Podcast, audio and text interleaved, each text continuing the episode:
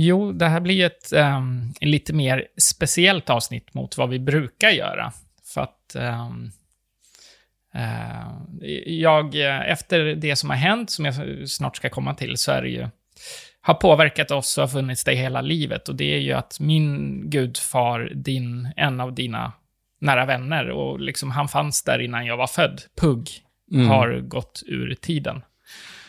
Och på något sätt så tyckte jag det var, jag vet inte om det är för att jag eh, har fått känslan av att han är väldigt socialistisk människa och väldigt sådär, eh, på det sättet så kändes det väldigt fint att, att det var första maj, det var ett första maj-tåg och eh, jag vet inte varför jag kände så, men det var liksom, uh, ja, allting, det blir mycket i mitt huvud nu, men det är väl liksom, det vi ska prata om är Pugg.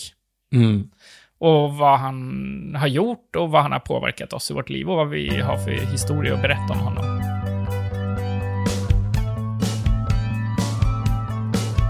This is us and how we feel. This is us and how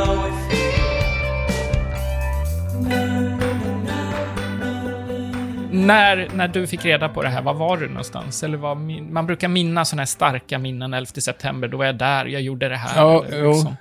I och för sig eh, var man ju väldigt förberedd på att det skulle ju hända vilken dag som helst. Så det, det, var ju inte chockerande, utan Nej. vi var alla medvetna om att...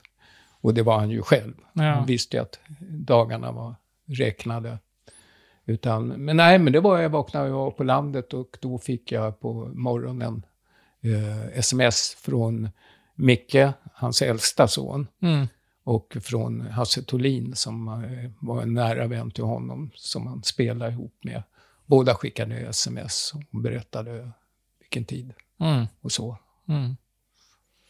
Tobbe Pugg hade gått bort. Nej, för mig så var det... Um, jag vaknade och så hade jag fått ett sms från en vän som, som jag hade diskuterat andra saker om i livet, som liksom så privata saker. Och så hade han bara skickat så här, jag beklagar hjärta. Och det var inte på det sättet vi hade en diskussion, utan jag blev väldigt förundrad. Att, vad menar du? Var, varför beklagar du över det på det här sättet? För det finns inget att beklaga över. Och sen gick jag ju in då i vår familjetråd och såg att jag hade flera missade sms. Och där hade både du och mamma skrivit det att nu, när det blivit meddelade att han hade gått ur tiden och, och så. Mm. Och sen så, eh, jag var i Stockholm och hade varit på jobb.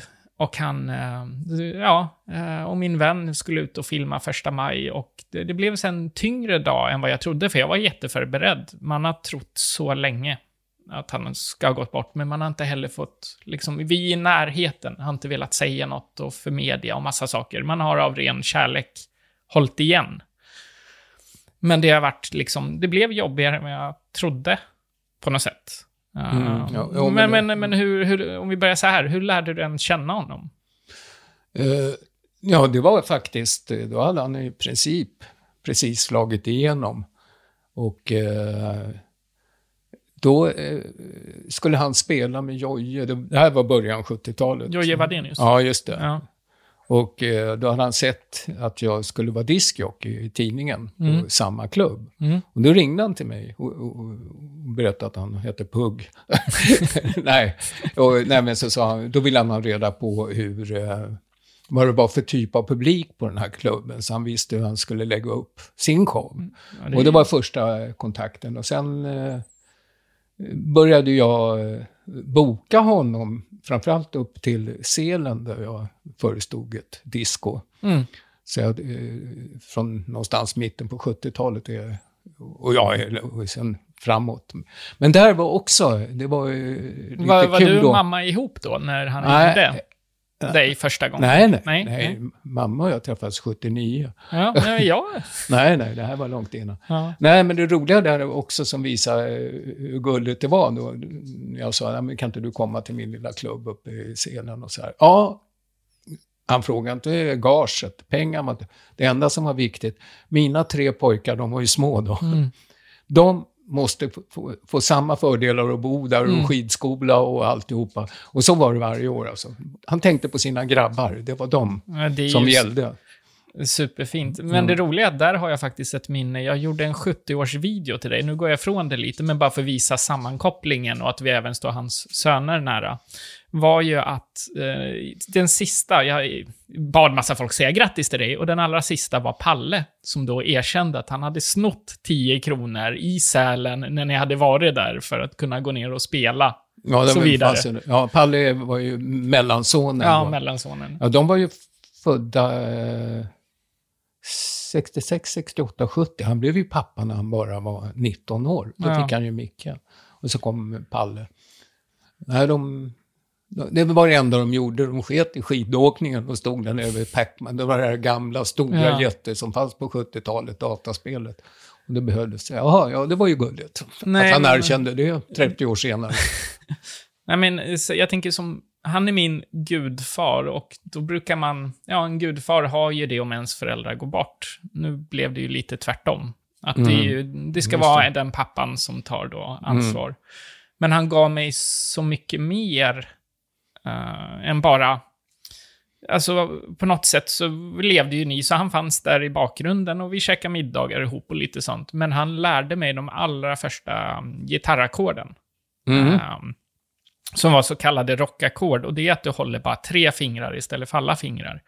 En så enkel väg, men liksom det var ett enkelt sätt att lära sig spela gitarr. Och det var, Det var så han himla... som lärde dig Ja. att spela gitarr? Så Okej. på, på det sättet, jag har haft så himla många band, så jag har alltid känt så om man vill tacka någon så är det ju han. Liksom. För sen var det också ett tillfälle där jag startade mitt första band och spelade gitarr. Och så hade vi en till gitarrist och så sa jag det att Nej, men ska vi komma vidare så måste vi ha en basist. Ja, men jag, jag, jag, jag ger mig, jag kan vara basisten. Det var alltid coolare att vara gitarrist ja. liksom. Annars kommer man basist.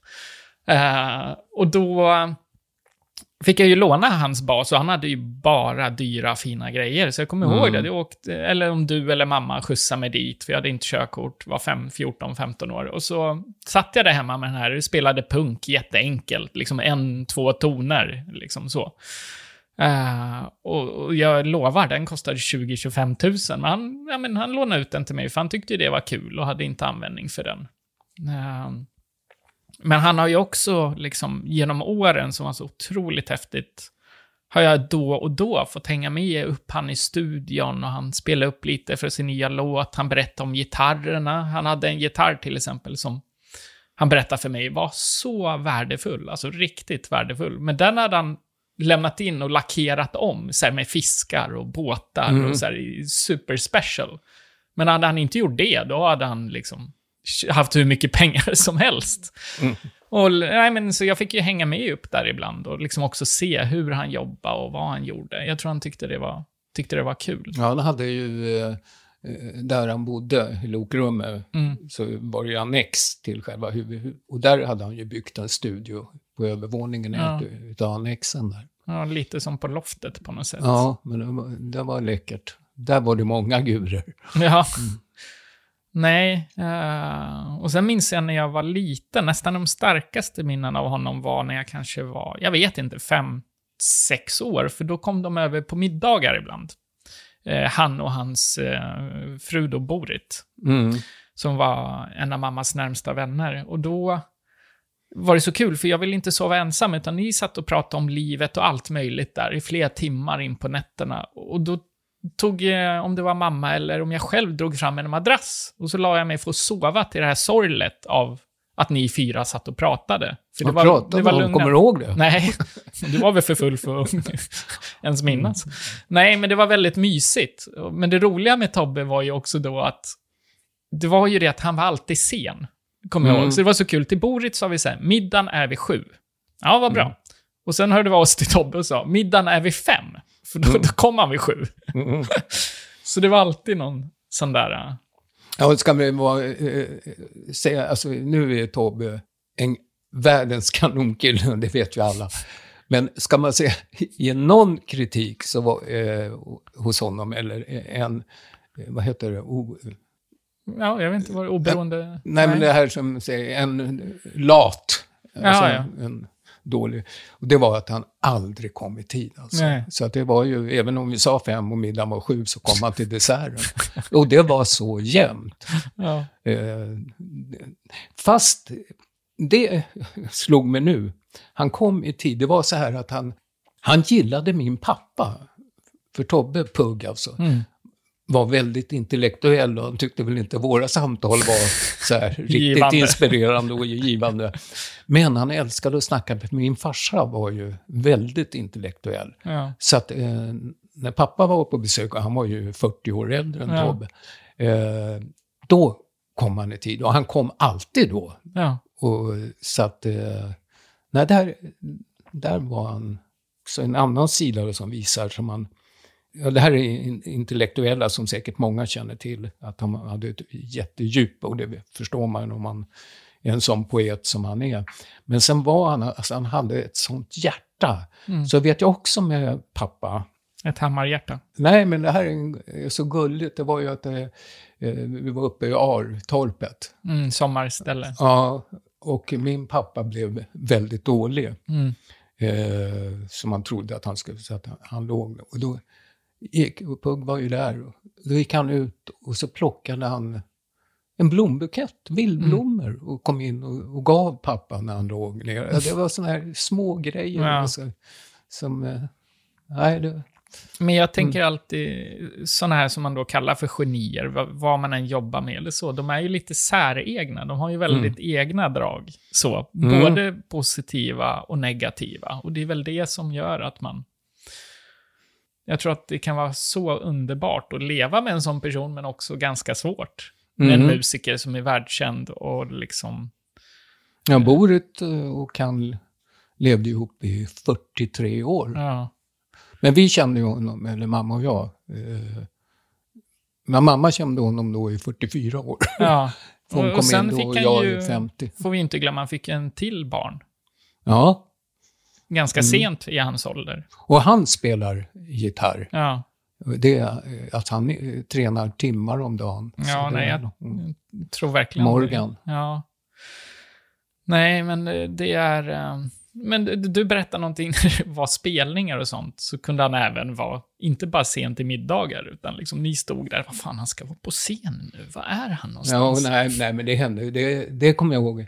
Annat var ja, men han var envis också. Ja. Att, eh, liksom, han hade för sig en grej. Jag kommer ihåg när Grymlings, då, nere på gården där, de skulle göra eh, en video till en av, Mm. av låtarna. Och Mm. då handlade det om att det var ut med en fiskebåt och då skulle, gällde det att få den här videon precis vid solnedgången. Ja, det, det, då snackar vi... Det Någon minuter. minut. Ja, just det. Alla var klara, alla hoppade in i bilen, ska ner till hamnen. Och Tobbe kommer inte. Och jag säger, "Va? jag ska ha min pipa. Han rökte pipa. då. Och det blev så här hysteriskt. Ja, men vi måste skynda oss, solen går ner. Jag ska ha min pipa. Och sen, men eh, som tur är blev det en video, men det var i sista sekunden, så halva solen var redan ner. Men det kunde vara så här, det var viktigare. Ja. Ja, han hade, jo, det, det här var det. Men det, det handlar ju också om det här med, med tiden. Det är väl ändå, om det är någonting negativt och lite roligt, men det var någonting som... Ja, Nej, men han, jag tänker ju så här som alla säger, men jag tror verkligen han har inspirerat fler än vad man tror. ja men det har ju kommit nu. Nu, nu är det ju otroligt, och det, och, och det är inte konstigt, men nu kommer Nej. ju alla hyllningar och nu Ja. kommer ju alla Per Gessle och eh, Björn Skifs, eh, alla de här stora artisterna som kom igång. Mm. De ger ju elogen till att, att de överhuvudtaget kom igång. Ja. var ju tack vare honom eh, som var den första då. Ja. Det har man ju alltid pratat om att han var den första som gjorde rock på svenska. Så Ja, verkligen. eh, Men det, jag tänker så här, han gjorde ju pop och rock på svenska, men var Mm. det, det, var, det var liksom visa innan så Cornelius och hela den fanns Ja, på svenska. Men, Ja, ja, ja, det är klart. Det är ju så självklart. att det, det här var ju eh, den mer tuffa musiken Ja, som för rock, första gången. pop. Ja, Ja, det är det jag mm, säger. ja. Att det liksom Mm. var det första gången man mm. vågade liksom...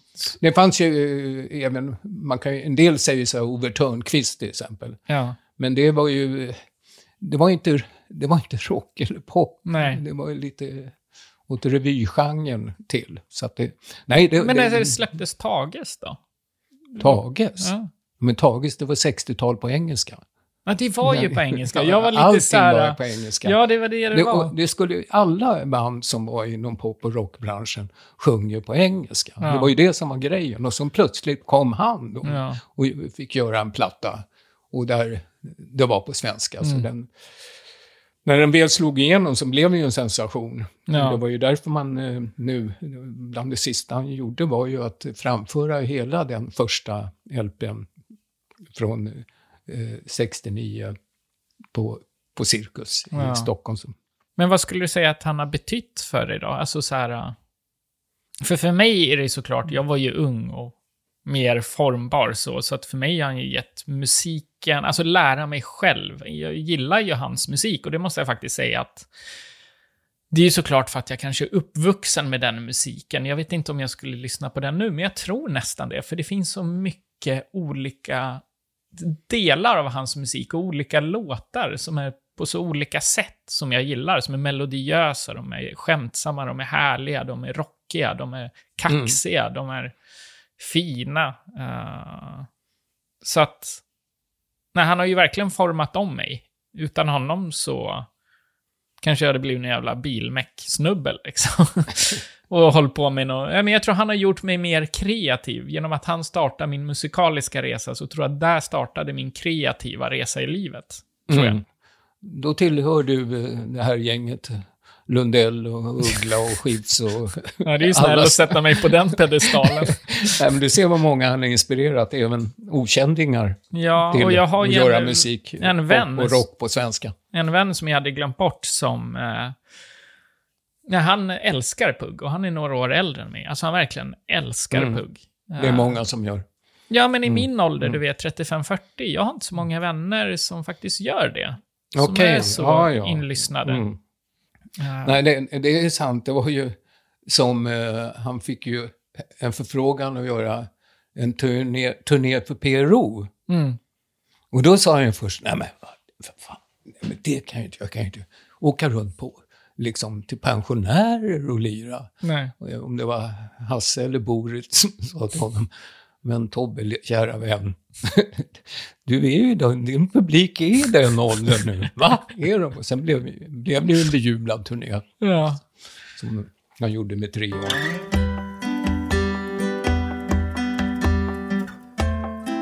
Jag minns att han satt och lyssnade mycket på P1 och gillade den typen av, Mhm. av radio och berättande och liksom kunskap och... Ja, nej, men man tror ju att en rocker lyssnar på någon kommersiell eh, rock'n'roll-kanal. Ja, Men det, nej, nej, han lyssnar på P1. Men det var som jag sa, han, han var ju otroligt intellektuell. Och, eh, han hade nog svårt att bara snacka skit, liksom. mm. Det fanns alltid något allvar han ville komma in på, tycker jag. Fast han hade en enorm humor också. ja. Jag har försökt, nu har jag inte sett det, men jag har en nära vän i Djurgården. Jag håller ju på Hammarby, så det är ju lite sådär... Äh, det, det ska man ju inte göra, börja liksom prata bra om Djurgården då när man håller på Hammarby. Men jag hörde mig av till honom och sa det att eh, kan jag inte på något vis försöka få kontakt med Djurgården att hylla honom? För jag vet att Tobbe älskade Djurgården. Alltså hockey, fotboll. Så. Mm. Och det, varför jag visste det var för att när jag var liten så gillade jag hockey. Det har jag tappat nu, men han höll på Djurgården och jag på Färjestad och vi visste om det. Så när de hade vunnit SM-guld, Djurgården, så helt plötsligt utanför vår bostad så kom en tutande bil med en Djurgårdsflagga utanpå, liksom sådär. För att, jag vet inte om det var final då mot Färjestad eller så, Ja, men liksom för att så här, göra en rolig grej. Och jag blev ju chockad där. Så att, Han vill retas. Ja, Mm. och året efter var det ju tvärtom, för Färjestad var väldigt bra. Så då vann vi, så då sa jag det. Morsan, du kör, jag håller i flaggan. Och så åkte jag vet inte om han såg det, om han ens var hemma då. Vi chansade ju. Ja, vi bodde, Så kanske tutade det sa, jag vi bodde ju grannar i, Ja, i Lokra. Det råkade bli så, fast vi Ja. kände varandra väldigt väl innan det. Så hamnade vi i samma socken eh, från 87 någonstans. Har du någon absolut favoritlåt med honom? Eller är det, det är ju svårt genom att han har gjort, som sagt, så många lite olika känslor och stilar. Men har du en som är så här? Nej, det... Jag tycker jag växlar mellan. Mm. Nu... Eh, i samband med att han har gått bort, då, då kom ju Gullvivan tillbaka. Mm. För det var ju egentligen, eh, det är ju Micke som sjunger. Mm. Eh, Det är ju en grymlingslåt. Eh, Det var ju, nej det var ju att eh, han satt, ja, vi bodde ju faktiskt grannar. Vi hade ju en liten, liten stuga i Gnisevärd. Mm. Och då skaffade ju Tobbe och Borit, ja, de bodde ju i stugan bredvid. Så vi var ju, var vi än var så bodde vi nästan ihop. Eh, där eh, satt han, det var ju precis vid Tofta skjutfält. Mm. Så han satt där nere vid havet. Mm. Och där skrev han hela texten till eh, Gullvivan. Ja. Som se, sedan Micke la musik på. Mm. Och sen blev det... Ja, den låten är ju just nu, för med den texten känns så passande nu. Och för mig var det Mm. så, jag kunde inte säga det när jag och min kusin, för jag sa till min kusin så här, jag vet inte hur länge Tobbe lever kvar. Så jag vill att vi skriver en låt och släpper den som en hyllning, från, i alla fall från min sida. Eh, Jakob stod ju inte han nära, men jag vet att han gillar Tobbe jättemycket. Så då, då skrev vi den här och sen vart vi inte riktigt överens, utan Jakob ville göra om lite, nästan hela låten. Och jag vet att jag hade kanske skrivit det mesta, men jag sa till honom då att nu låter vi, vi låter låten vara så här. För att det viktigaste är inte att den blir totalt perfekt, det viktigaste är att han får höra den medan han är vid liv. Och då var det ju för mig, när vi sa det, vi träffades på sommaren och så sa vi att vi ska göra en pubcover och så ska jag, jag gör en lista som jag då kallade Pugg min gudfar och ett hjärta, som finns på Spotify. Uh, och så gjorde jag, lade till dit alla mina favoritlåtar med honom. Och när jag då hörde den här låten han ställt upp med Mello, uh, Nattmara, där han sjunger “Jag säger godnatt bara, här, uh, då kommer min natt, då kommer min nattmara”. Då blev det ju så känslosamt när man kände liksom, ja men snart kommer han att säga godnatt Mm. bara. Eh, och då blir det lite nattmara. Så det var liksom... Jag vet att det blev minnesskriverier här på ön och då, och då kunde jag inte säga det. Att nej, men det är ju för att Tobbe kommer dö snart. Alltså, det vågade jag inte och ville inte säga. Ja, Tobbe Pugg alltså. Det, han var ju alltså, beundrad utav alla och det visste han. Men, men han var... Han tog alltså inte åt sig, han var aldrig... Det fanns inte ett uns av skrytsamhet eller eh, stolt eller för Mm. att ha gjort någonting. Han, eh, det fanns inte. Liksom. Han, var- han var inte heller imponerad utav... eh, Han kunde ju tycka om, han kunde ju till exempel säga att hans första band som han gillade, det var Mm. Everly Brothers. Ja. Det kan man inte tro, Nej. men det var, det var ju som exempelvis, då hade vi ju känt varandra i 20 år. Och, jag sa, det, "Äh, nu har jag börjat bli Stones-fans. Mm. Jag, liksom. jag, jag, jag, har ju alltid varit Beatles, men jag började då komma över till det här med, med Rolling Stones. Jaha, Stones, han. ja det är lite kul. Nej, jag var ju nere och bodde med dem. Va? Vad, vad säger du nu?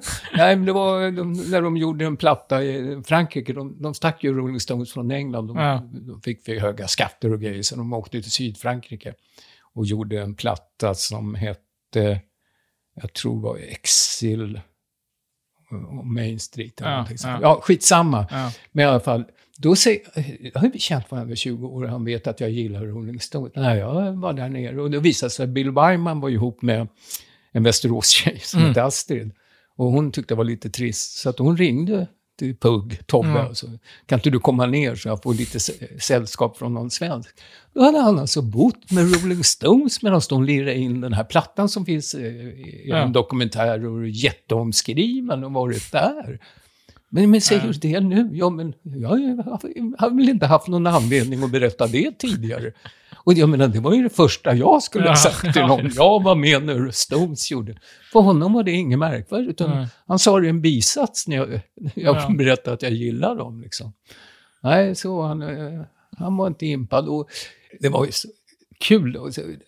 I Gnisvär till exempel, när vi bodde där, de bodde ju väldigt enkelt. Innan de hade den här lilla stugan bredvid oss, då skaffade han och Borit en minihusvagn. Mm. En sån här pytteliten som de bodde i sommaren bredvid också, på Mm. ängen bredvid oss. Och sen var det väl då Thomas Ledin skulle komma och göra något jobb med, och Thomas Ledin han bor ju rätt flott och så. Så han tänkte väl Pugg, Pugg, den stora Pugg. Så Ja. han åkte grusvägen fram och tillbaka, fram och tillbaka och letade efter det stora huset där Pugg bodde. Och till slut var ju Pugg tvungen att gå ut på den där lilla grusvägen och stoppa honom. Så jag bor faktiskt här. Och så Hulle Din tittade på en liten husvagn på fyra kvadratmeter som han bodde i. Men han hade inga sådana här, nej han var underbar på det där sättet. Nej, det här med hans eh, sjukdom som var så hemsk och liknande ALS. Jag är så glad att vi två åkte ju, både du och jag, två gånger ut till honom. Och så, och fick säga i alla fall adjö. Eh, Mm. Även om man inte visste då så är jag glad att vi hann, hann göra det. Mm. Jag har ju ett roligt minne eh, också.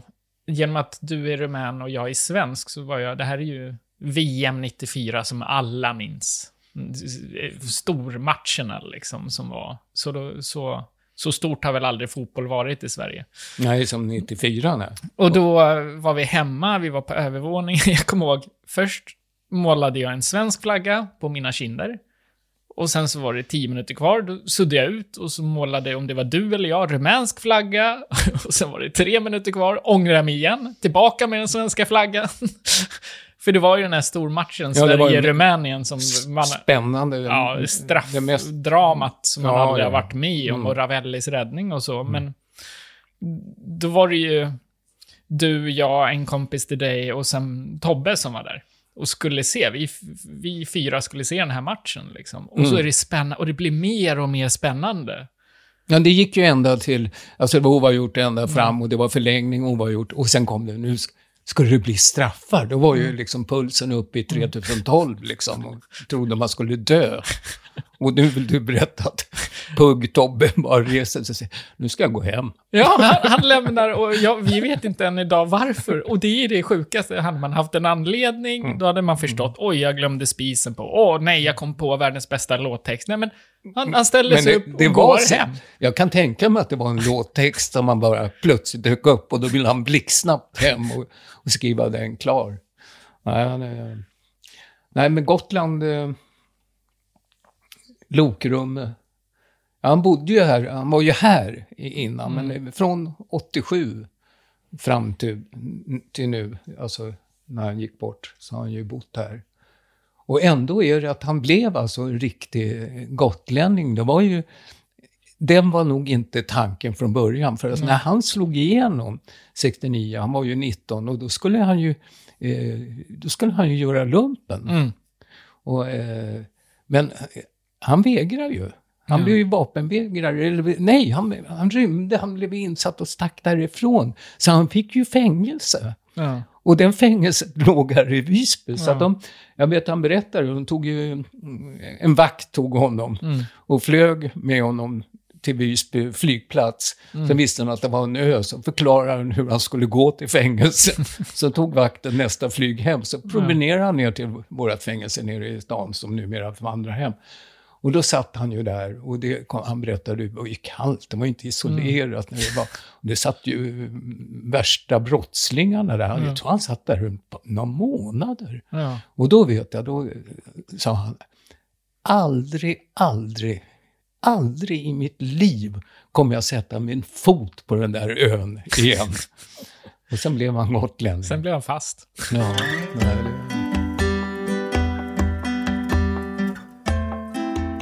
Ja, det dyker upp. Det finns ju tusen olika minnen alltså, som bara... Det slog mig, men han ställde ju upp på allt. Det bestämde jag eh, en kväll att man skulle ha en sån här eh, 50-talskväll på diskot. Så här, jag menar, säga till en artist som han som hade... Han har ju sin eh, approach, alltså som rocker och hade ju långt hår på den tiden och allting. Och sa så här, vore ju kul liksom om alla hade fett i håret och, och kammade sig som Elvis. Och inte fan trodde jag, vilken artist? Ja visst, vad kul är det?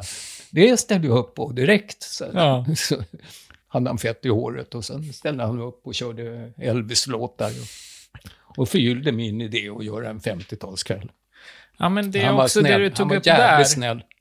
Ja, Ja, nej, en sak som, alltså jag tyckte han har haft så otroligt många olika och coola stilar när man ser till utseende. Han har haft mycket skägg, han har haft helt renrakat. Mm. ja men Som- renrakat, det var ju... Det var ju egentligen... Jag, tror de Jag hade- menar i och för sig, nu lät det på hela Nej, men det var ju så. Ja, jo. Och de gjorde, ja, men han hade ju sådana tokiga, jag tror att det var med Ingmar, sin brorsa, sa de, "Äh, vi rakar av oss håret, liksom. Och sen gjorde bara, och brorsan gjorde ju inte det. Han blev skitsur, det var bara han som var helt gal, liksom. Nej, men Mm. han har sett hippie-cool ut. Sen var det ju en bild som nu spreds efter hans bortgång som jag aldrig har sett. Och han är så... Eller tvärtom. Kurt Cobain är så otroligt lik Pugh Rogefeldt. Och Mm. Han ses ju som en otroligt attraktiv musiker, så snygg. Och det, jag kunde inte hjälpa det, så jag var ju tvungen att liksom skriva det. Att nu ser man vad Kurt Cobain, så stor var Pugh. att Till och med Kurt Cobain snodde hans. Nej, jag tycker han har varit jäkligt... ehm, han har varit egen till utseendet och musiken, liksom. Det känns Ja, som att han inte... allt. Han har inte varit rädd för att vara sig själv. Nej, tror- nej, exakt. Ga- Han har verkligen gått sin egna väg Mm. och, och det är det som har gjort han så stor, att han har... Han skapade en ny musikstil på ett nytt sätt, där låtarna var helt olika. Hog Farm Mm. och Små lätta moln, bara spela dem efter varandra och lyssna på bröllopsklockor och... Ja, det är helt unik. Det, och sen, eh, i alla fall under sin vistelse här på ön, så skrev han musiken inte, ja, det, inte i Rumballa-studion, skulle inte kräva någon jättefin studio i eh, Stockholm någonstans. Eller Ja. Han gjorde ju mycket på Sandkvir, men när han skrev själva grundgrejerna Ja, till ja. låtarna så gjorde han ju det på udda ställen. Han gjorde ju, ja, i den här lilla oisolerade 10 kvadratmeter stugan som han bor i, bodde Mm. bredvid våran, som var på 12 kvadrat, lite större. Ja. Nej, jag skojar bara. Där gjorde han ju, skrev han ju hela Hammarhjärta, kommer jag ihåg. Mm. För att han var ju så otroligt intresserad av vikingatid, asatron, han kunde allt. Så han satt ju med böcker och läste rubbet och han blev så intresserad så han satt ju och knackade in runstenar. Jag hörde ner till botten, det var ju bara 20 meter mellan. Vad fan, är det någon som håller på med stenhuggeri här? Var det Pugg som satt och gjorde en runsten? Det är en av hans få plattor som blev eh, kritiserade. Ja, ja men utav en... Ja, som skrev, skrev, och just skrev så här att konstigt Pugg som är en så stor rockpoet, vad han hafsat ihop, det var, nu har han hittat på någonting som verkar ju ingen tyngd, det verkar som han bara har kommit på något skit och slängt ihop några texter. Och visar sig att det var den mest genomarbetade, för att den hade han verkligen studerat, så det Hammarhjärta då, om, om eh, asatro och vikingatiden. Men det var ju samma han skrev. Ja, där, där skrev han ju låtar. Nu skrev han den plattan. Sen vet jag eh, i- Gnisvärd, eh, självklart på andra ställen. Och Även när vi hade torpet på Ar uppe på norra Gotland. Då fanns det ju en liten ö som man kunde vada ut till. Mm, just det. Och där skrev han ju också massa låtar. Mm. Och satt kvar, han var där först med sin tjej Boret. Men hon tröttnade efter några dagar när det fanns inget vatten. Hon fick ju vada in och hämta oss med. Och så här. Men han blev ju kvar. Kommer ihåg att han hittade någonting som kallas för ett kattöga som han lämnade in som såg ut som ett dinosaurie Han var ju Ja. väldigt intresserad av allt sånt Ja, där. Han var... Nej, men han var ju, han målade ju, han, kommer inte ihåg att han snidade i trä. ja, Alltså, Han höll på med smider där hantverk, också. Ja. Ja. Hantverk älskade han. Han älskade det, det. det, plattan heter väl Människors hantverk? Ja, just det. Det finns Ja, en jag. låt jag älskar som heter Spårljus, som inte alls har blivit... Alltså varje gång jag lyssnar på den så tycker jag den är så otroligt bra, men det Mm. blev liksom ingen av, en av hans större låtar så. Ah. Nej, men det har, varit, det har ändå varit speciellt att ha med han, alltså här, tagit för givet. Och inte på något sätt, när man, när man är så nära en annan person, nästan hur stor den än är, så förstår man att han är ju stor Mm. och känd. Men man har bara, nej men han är ju min gudfar och det, han kan musik och han, han är lite sådär. Men nu ser man efter hans bortgång att det inte är hyllningar en dag, utan det är ju fort, fortgått Mm. i flera dagar. Ja, ja, ja. Ja, Ja, det, jag vet, med, med priser och allt som han fick, så var det aldrig... Det pratade vi väl om innan. Alltså, han var så... Först, han var inte imponerad. nej, Alltså, Mm. det fanns inget skryt. Det var, ja, det var Ja. det liksom. ja. Det var ju synd förresten, han började, eh, för tio år sedan började han ju skriva eh, egentligen memoarer. Han hade den första som handlade om hans barndom, men bara fram till 73. Mm. Och jag tjatade på honom, du måste fortsätta. Men han, han gjorde, alltså från 73 och framåt. Jag kan hämta bara som visar hans klurighet och hur boken börjar. Vänta, mm. jag ska bara hämta. Ja, det här, det här börjar jag själv. Den hette eh, 73 från Storgatan 51 till Hog Farm. Mm. Så det var så långt han eh, kom. Men här är bara första raderna som jag tycker är så balt som visar att han... Men det vet man han var poet, men han borde ha kunnat skriva mer prosa. Första meningen i alla fall. Utan att riktigt rå för det så föddes jag en kulig marsnatt år 1947 det måste vara räknat från det år Jesus blev född. Eller dog. Men det spelar ingen roll. Huvudsaken var att jag själv blev född innan jag dog. Och inte var död innan jag föddes. Sen får bara första meningen. Riktigt djupt och snyggt och... Uh... Ja. Och humoristiskt. Ja. ja. Han var ett geni. Verkligen. Jag tänkte, en av dem, det visade att jag som alltid trott att jag kan den, vilka som ska bli hit och mm. sådär. Jag har ju fått höra en del låtar folk frågar. Bland annat vet jag när han hade gjorde, skulle göra plattan Het. Mm. Och så, då mm, kom han ju till mig och, och spelade upp Stockholm som är en av hans största, Stockholm, Stockholms stad mm. i världen. Och, och, eh, hans största, och då sa han så här, André, fan kan du lyssna på de här låtarna, vilken tycker du ska bli min singel? Mm. Och då eh, lyssnade jag och då märkte jag att han, han ville göra Stockholm. Och då sa jag, nej, den kan du inte släppa, den är ju alldeles för enformig. Gör het istället, det är en hit liksom. Men han, till slut tänkte han väl efter och han hade ju helt rätt. För att, hade jag fått bestämma så hade jag sagt stryk den, får inte ens vara med på LPn. Liksom. Ja, man får minnen av alla låtarna där. Cykelsemester på Gotland till exempel, som du såg där också. Men det var väl andra besöket han gjorde efter fängelset. Ja. Sen kom han ju tillbaka och gjorde en cykelsemester med lilla Kim på pakethållaren. Och den skrev man, det var ett bageri på Stora torget, det är en krog nu som också heter bageri. Där mm. satt han efter att han hade gjort den och skrev den låten helt rakt upp och ner. Så mm. blev det. Sen, eh, vad var det? En sak som jag är så glad, det här var... Kan inte komma ihåg nu om det här var 10 eller 12 år sedan eller vad det kan vara. Då frågade han mig, alltså Tobbe frågade mig, då hade jag börjat filma. Så då sa han till mig att, så här, ja, men kan du hänga på mig i studion i två dagar och bara dokumentera åt mig? Och då hade jag en vän som var duktigare på att filma, så han såg det som en rolig resa och åkte ner och så dokumenterade vi, turades om och filma och så. Och sen eh, hittade jag nu för något år sedan bara i mitt, kom på det i mitt dokument att jag har ju det här och då hade jag tydligen klippt ihop lite grann av det här bara för att se, visa Tobbe att det här, det här, det här är ungefär vad du har ur materialet. Och jag måste erkänna att jag klippte bättre på den tiden än vad jag gör idag.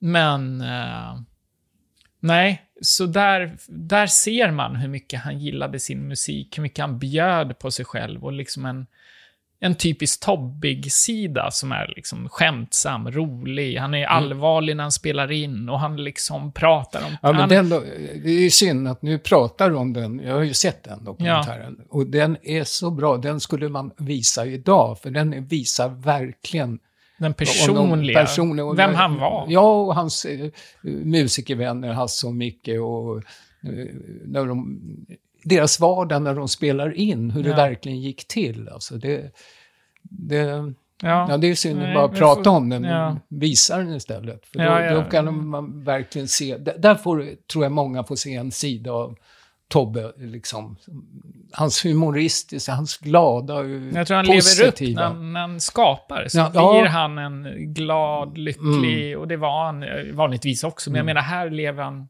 ut. Liksom, så. Mm. Uh, det var kul. Jag gjorde ju faktiskt uh, ett program. Jag, var också, jag fick också en sån här radioidé. Hur kommer han på? Så vi satt ofta och snackade, jag frågade, och ibland kunde han säga att han drömde någonting, liksom, mm. som han snabbt sen fick fånga ner. Men jag tänkte, hur gör han en låt? Så att eh, då, då kom vi överens. Att jag var uppe hos honom i studion och hade med mig inspelning och sen sa ja, jag har en idé här, det här ska nog handla om eh, kärlek eller vad det var. Mm. Och sen hade han tre ackord. Så här ska den börja. Så kom jag dit då några mm. gånger i månaden medan han byggde på ända till det blev en färdig ja. låt. Och den färdiga låten var ingenting mot det. Det var rätt kul, häftigt. hela skapelseprocessen. Ja, men den gick Då får, du, får jag släppa en videodokumentär och du ger den här nej, till nej, Sveriges men, Radio. Nej, men den har gått. Det jo, gick jo, ju på det... 25 radiostationer, som, för den var ju rätt kul. Det var verkligen... Och det enda är, som är pinsamt, eh, idag nu när jag kom på jag kommer inte ihåg vilken låt det var som, som det blev till slut. Där. Nej, men eh, det fina med med att leva och allt och hur livet nu är och att till slut lever man inte längre. Det jag blir så glad över är ju att Palle har varit en person, hans mellanson, som jag tyckte om väldigt länge och nu känner jag att jag har fått en väldigt fin kontakt med, med hans äldsta son, Micke, som har funnits mm. där, men vi är inte... När man själv blir äldre så möts man ibland på ett annat sätt. Uh, och han är så humoristisk, härlig, klok person. Och det är så här ja, när någon annan går vidare så får man, får man nya relationer som tar vid på något sätt, mm. har jag känt. Ja, att man ju, knyter an starkare. Alla hans, det är ju Micke, Palle, Kim och sen Morgan. 20 år senare, eller minst, kom ju Morgan då. Ja, fina barn. Allihopa. Mm. Riktigt fina. Men den starkaste refrängen han har gjort, det tror jag alla håller med om, det är ju uh, Här kommer natten. Herregud, vilken stark refräng där alltså. Det är helt otroligt. Uh, och det är ju det som avslutar nu med hans sista låt han släppte, Fasta klippa. Det var ju det folk förstod, att det här kanske är ett hejdå, för att mm. sista sekunderna så tar han tillbaka Här kommer natten i den låten. Ja, precis. Och sen har ju vi då fått höra tre låtar som inte är släppta. Men som, som man inte vet om det kommer släppas, men som liksom genom att vi står folk nära som har varit med där på inspelningar och sånt. Ja, de här uh, som går i samma stug. stug ja. ja. Men den kommer, det tror jag säkert att de kommer att släppa. Och just Självklart. det här att liksom sista låtarna var väldigt kristna, eller liksom, fast han inte är det själv. Det säger mycket om honom mm. också. Mm går sin egna väg. Ja, men han mm. skriver som att han vore världens mest inbitna kristna person. Mm. Men så är han inte alls troende. Han, han gjorde ju en innan, Jesus i mobilen. Ja. Som jag liksom, va? Vad händer nu? Ja. Ja. Nej, han eh, gick sina, alltid sina egna vägar. Men de gillade ju alla i princip. Mm. Och jag tror även, eh, du säger att i din generation är de, var det inte lika, men han kom ju tillbaka 2012, väl, så mycket bättre. Då fick han väl den nya publiken också. Ja. Nej, de unga Eller kommer de nog, nu är det så mycket på svenska och de kommer nog aldrig förstå hans storhet, tyvärr. Jag tror... Det, det är liksom... Jag hoppas ju det, men jag tror att de unga kan ha svårt att förstå hur betydelsefull han har varit för alla musiker efter honom. Uh, men det kommer han att vara. Mm. Jag säger godnatt bara. Här kommer min nattmara.